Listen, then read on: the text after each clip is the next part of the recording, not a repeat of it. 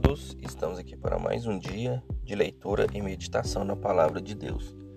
Abra sua Bíblia em Salmos, capítulo 119, versículo 105, que diz assim: Lâmpada para os meus pés é a tua palavra e luz para o meu caminho. Então aqui o salmista ele nos mostra que ele se orienta pela palavra de Deus. E ela como se fosse um guia. E é assim que deve ser. Porque a palavra de Deus, ela nos mostra o que Deus realizou no meio do povo, mas mostra também a vontade de Deus. Então, quando a gente quer buscar algo de Deus, a gente vai pela palavra de Deus.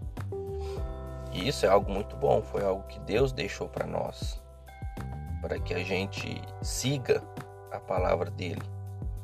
Se a gente tem muita vontade de servir a Deus, de seguir, de conhecer a Deus,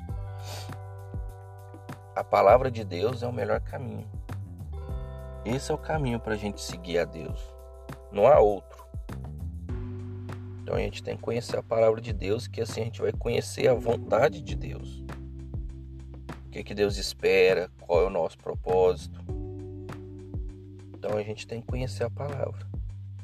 E ela vai servir de guia, porque ela vai nos mostrar o caminho que a gente tem que seguir para chegar até Deus, chegar à salvação.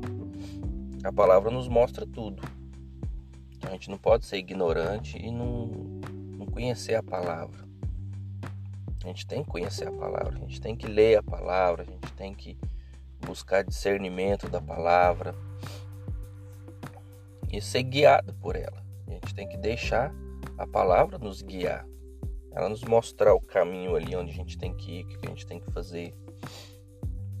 Porque Deus, ele nos ama e ele deixou a palavra dele pra gente. Que a gente use a palavra que ele deixou. Né? Então que a gente não esqueça disso. Que a gente siga a nossa vida tendo a lâmpada da palavra como a nossa luz. Para que ela nos guie. Tá bom? Fiquem com Deus, que Deus abençoe a vida de vocês e até a próxima.